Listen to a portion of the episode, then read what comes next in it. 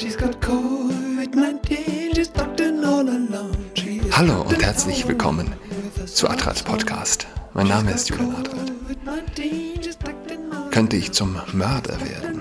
Könnte ich zum Dieb werden? Könnte ich zum Betrüger werden? Könnte ich zum Gruppenvergewaltiger werden? Jeden Tag zwei Gruppenvergewaltigungen in Deutschland. Jeder zweite Tatverdächtige ist kein Deutscher. 2018, schreibt die Bild, war jeder sechste, nee, sechs Prozent der Tatverdächtigen Afghaner. Afghanen stellen 0,3 Prozent der Bevölkerung. Ich darf das sagen, weil ich habe drei Kinder mit einer Afghanin. Das Böse ist einem oft näher, als man glaubt. Äh, aber das war gar nicht eigentlich mein Thema. Ich wollte eigentlich starten mit, ich habe, glaube ich, äh, ich komme heute dem Vogue-Kult zuvor. Heute, heute schaffe ich es mal. Äh, Männer menstruieren, Männer gebären Kinder, Männer dürfen im Sport gegen Frauen antreten, Männer heiraten Männer, was mal nur Frauen vorbehalten war. Das können wir schon länger. Vieles konnte man sich davor äh, nicht vorstellen. Man hätte sich nicht ausdenken können, selbst noch vor fünf Jahren. Die, die, der christlich-jüdischen Wurzeln beraubt, dem Familienbild beraubt, wird alles möglich. Das alles ist dabei keine Übertreibung. Ich meine das buchstäblich. Alles, alles wird möglich. Der säkulare Extremist schafft sich alles neu. Ich hatte vor ein paar Wochen davon gesprochen, Hassrede gegen Tiere. Sollen wir Tiere vor Hassrede schützen, hat das Oxford Journal of Legal Studies gefragt. Und es gibt kein säkulares Argument dagegen. Ja, wer den Menschen seiner einzigartigen Würde beraubt, öffnet die Tür für alles. Der jüdische Witz, wie man so, wie man so schön sagt, ist einzigartig. Ja, und vielleicht hängt das damit alles zusammen, der Verlust der Satire. Die Vogue-Realität ja, schlägt jede Satire und kommt ihr zuvor, wir verlieren die christlich-jüdischen Wurzeln, also verlieren wir auch die Satire. Aber ich bin gestern Abend äh, auf etwas gestoßen. Revolution in der Honigwabe. Hinter Bezahlschranke für Digital-Abonnenten einsehbar. Ich habe das Digital-Abo der Zeit. Der Hamburger Bienenexperte Torben Schiffer. Ich habe das Digital-Abo der Zeit. Ja, ich, ich wurde schon oft gefragt, warum, warum kündigst du nicht die Zeit? Ja, den Feind zu lesen ist wichtig. Ja? Wir lesen die linken Blätter. Die Linken lesen wenig Konservatives. Warum? Ganz einfach, weil wir die besseren Argumente haben. Nur so lässt sich auch die panische Angst erklären. Der Hamburger Bienenexperte Torben Schiffer also betrachtet die moderne Imkerei als Versklavung einer Schlüsselspezies, setzt auf eine artgerechtere Haltung und macht sich damit Feinde. Zwei Wörter. Wenn die Linke von Experten spricht, die sich Feinde machen. Mehr muss man eigentlich nicht wissen, um zu verstehen, was folgt.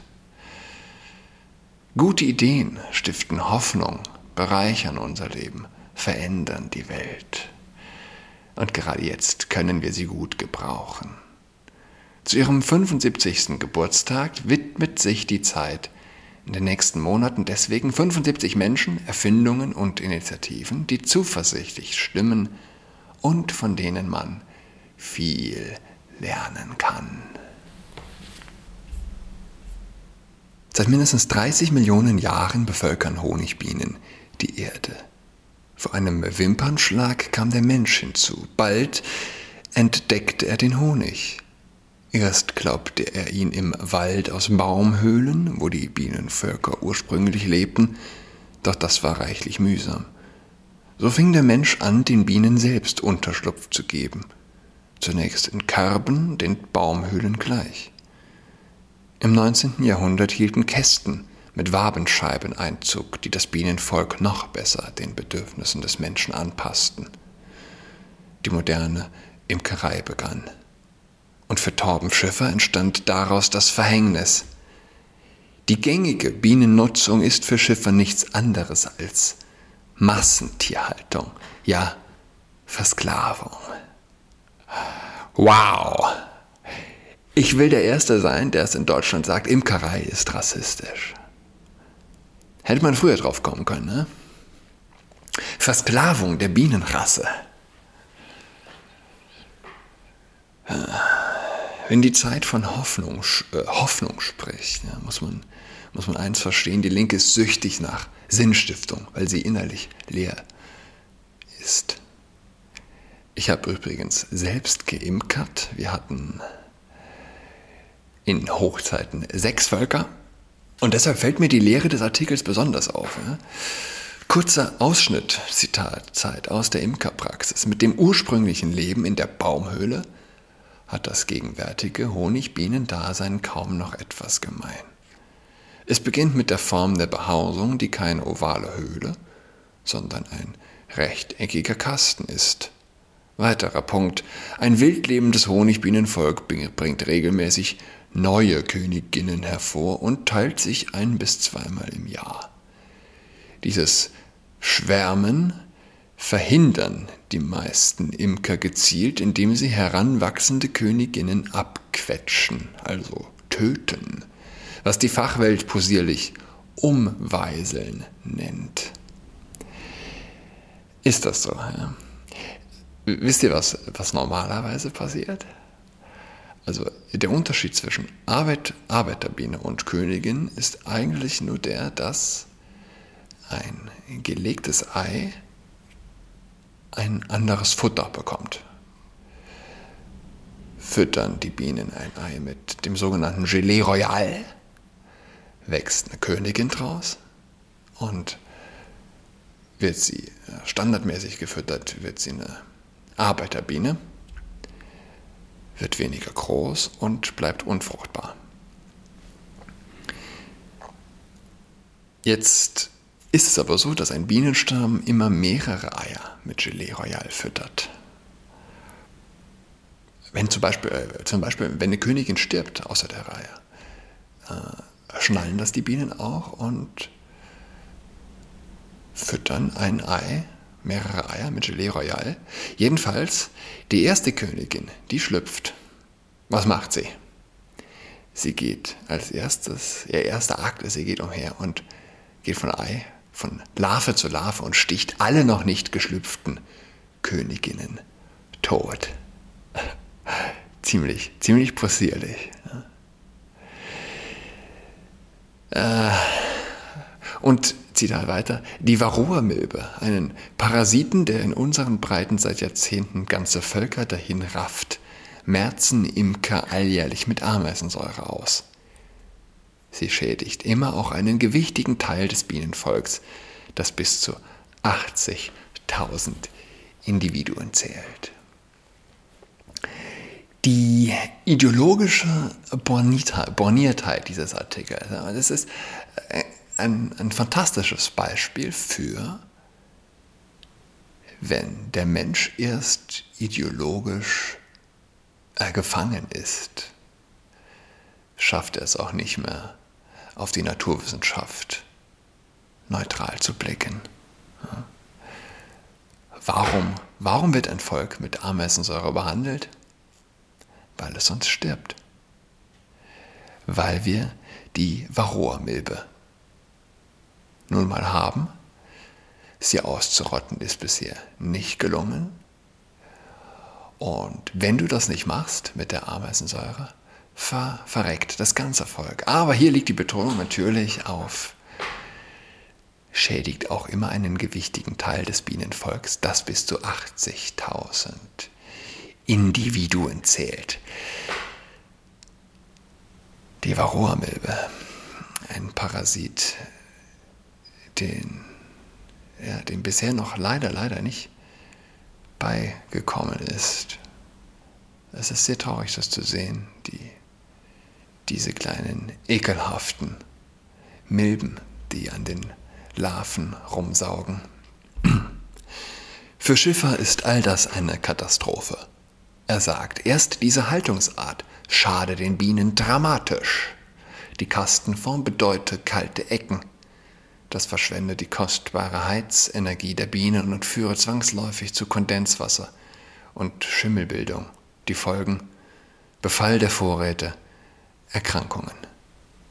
Äh, wenn, wenn es eine tolle Sache äh, der Bienen gibt, äh, eines Bienenvolkes, dann, dann die, die Schimmelfreiheit, die natürliche Wehrhaftigkeit gegen Schimmel mit Propolis, ähm, ihr unmittelbares Abdichten von undichten Ecken, ähm, der, der fantastische Duft, der aus einem Bienenstock kommt. Es gibt nichts, es gibt fast nichts Schöneres als äh, an einem lauen Frühsommerabend, abends, wenn der, wenn unsere 80.000 Individuen fleißig waren, ja, hinter dem, hinter dem Stock sich eng äh, die Nase unten ans Gitter dran zu halten und äh,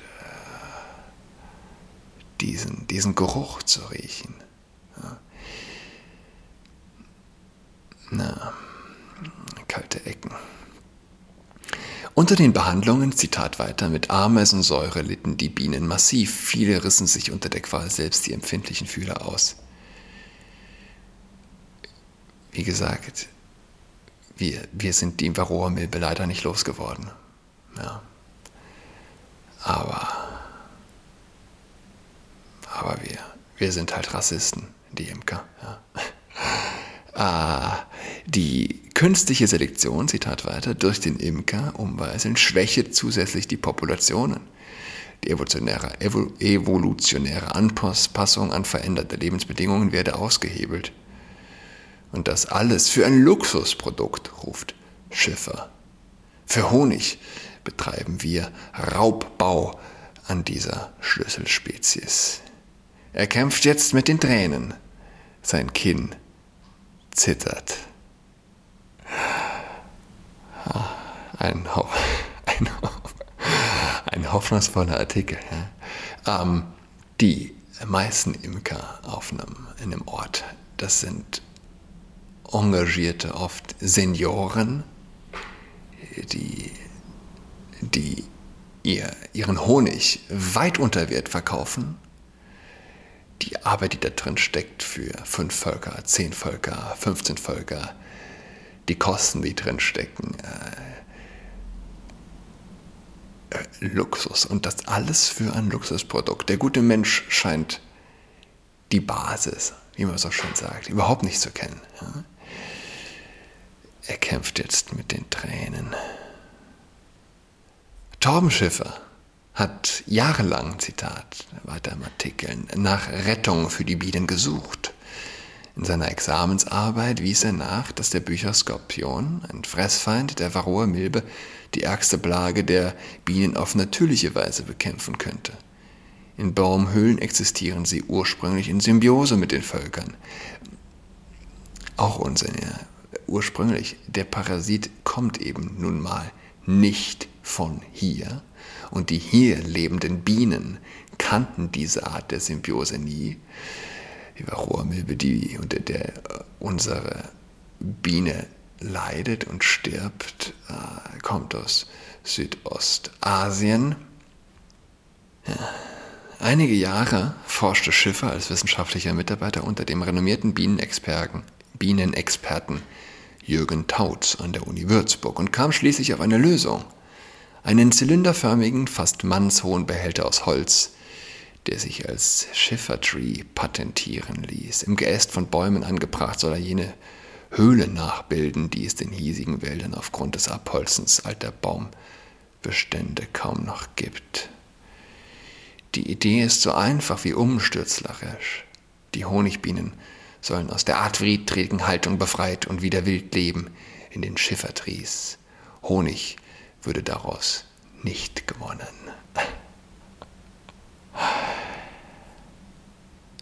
Ah, ja. Bitte, bitte. Wunderbare Idee. Ja? Äh, nichts spricht dagegen. Nichts spricht dagegen. Aber die Varroa-Milbe wird so nicht ausgerottet. Und ah ja, das geht auch im Artikel dann so ein bisschen weiter. Ob die Honigbienen im Schiffertree wirklich besser gedeihen würden, ist bislang zu wenig erforscht. Imkerfunktionäre stellen Schiffer als Scharlatan dar. Imkerfunktionäre, mein lieber Scholli, also bestimmt nicht eine, eine große Lobby. Sein früherer Chef Jürgen Tautz findet, dass Schiffer die richtigen Fragen stelle, denn das Thema Bienen aber zu komplex für einfache Antworten. Es könnte sein, dass Herr Schiffer absolut recht hat, sagt Tautz. Es könnte aber auch sein, dass 99 Prozent der Bienenvölker zugrunde gingen, wenn man sie einfach auswilderte, mit dramatischen Folgen für die ganze Umwelt. Schiffer will das nicht hinnehmen. Sein nächstes Angriffsziel, jene Hobbyimker, die zunehmend auch in Städten Bienenvölker halten und, und sie, wie alle Imker, mit Zuckerwasser über magere Zeiten retten. Schiffer sagt, in den Ballungsräumen gäbe es in der Regel gar nicht genug Blüten für so viele Bestäuber. Opfer seien Hummeln und andere Wildbienen, die so letztlich verhungerten. Für Schiffer ein versteckter Skandal. Er spricht von Beegate. Bei einer Online-Konferenz an diesem Samstag will er, Zitat, die Bombe platzen lassen. Fanatiker sind Fanatiker. Es ist die gleiche fanatische Geisteshaltung wie von der ich vorgestern gesprochen habe, hinsichtlich äh, eines, einer Buchrezension der New York Times, äh, eines Buches, das Klimaanlagen als rassistisch markiert.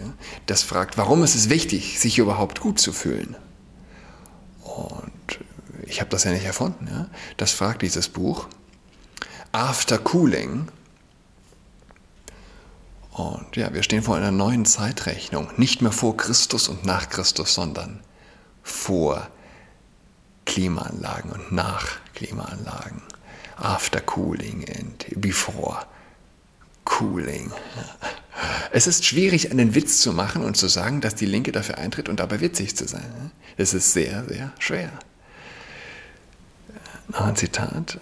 Afterpooling ist am bemerkenswertesten, wenn es uns auffordert, gut darüber nachzudenken, warum wir unsere Umgebungstemperatur ändern wollen. Ich hatte das, wie gesagt, schon letzte Folge zitiert, aber es lohnt sich wirklich, das nochmal sacken zu lassen. Ich glaube, es benötigt kein tiefgründiges Denken, um diese Frage zu beantworten, warum Menschen ihre Umgebungstemperatur ändern wollen.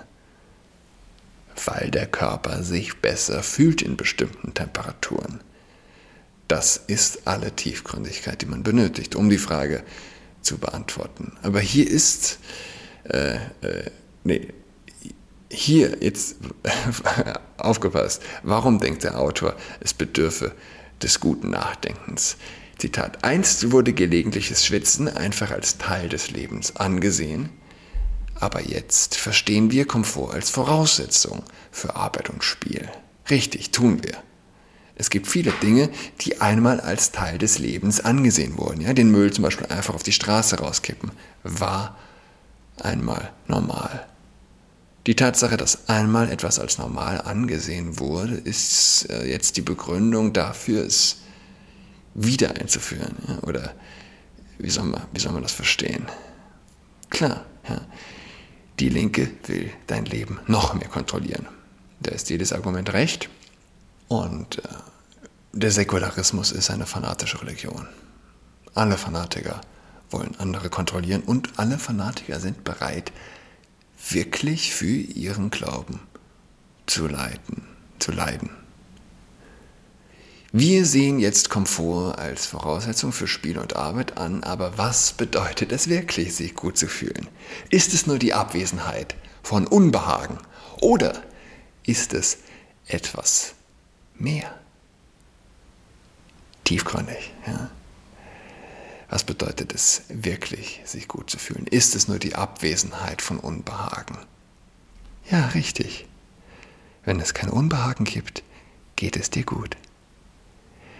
Ist es, ein, ist es eine körperliche Erfahrung, fragt das Buch, oder ein emotionaler Zustand? Naja, es ist eine körperliche Erfahrung, die einen emotionalen Zustand hervorruft. Das Buch lädt den Leser ein, tiefgründig und existenziell. Existenziell. Es gibt in der Klimareligion keinen Artikel ohne dieses Wort existenziell. Lädt den Leser ein, tiefgründig und existenziell zu diskutieren. Zum Beispiel schlägt er vor, nicht nur von Klimaanlagen zu sprechen, sondern von Klimakühl. Klimakühl. Anlagen. Ich freue mich schon jetzt auf die Übersetzung. Und bitte im Kopf behalten. Imker. Imkern ist rassistisch. Schönes Wochenende. Goodbye. She's got COVID-19, she's tucked in all alone. She is tucked in toweling with her socks on. She's got COVID-19, she's tucked in all alone. She is tucked in toweling with her socks on.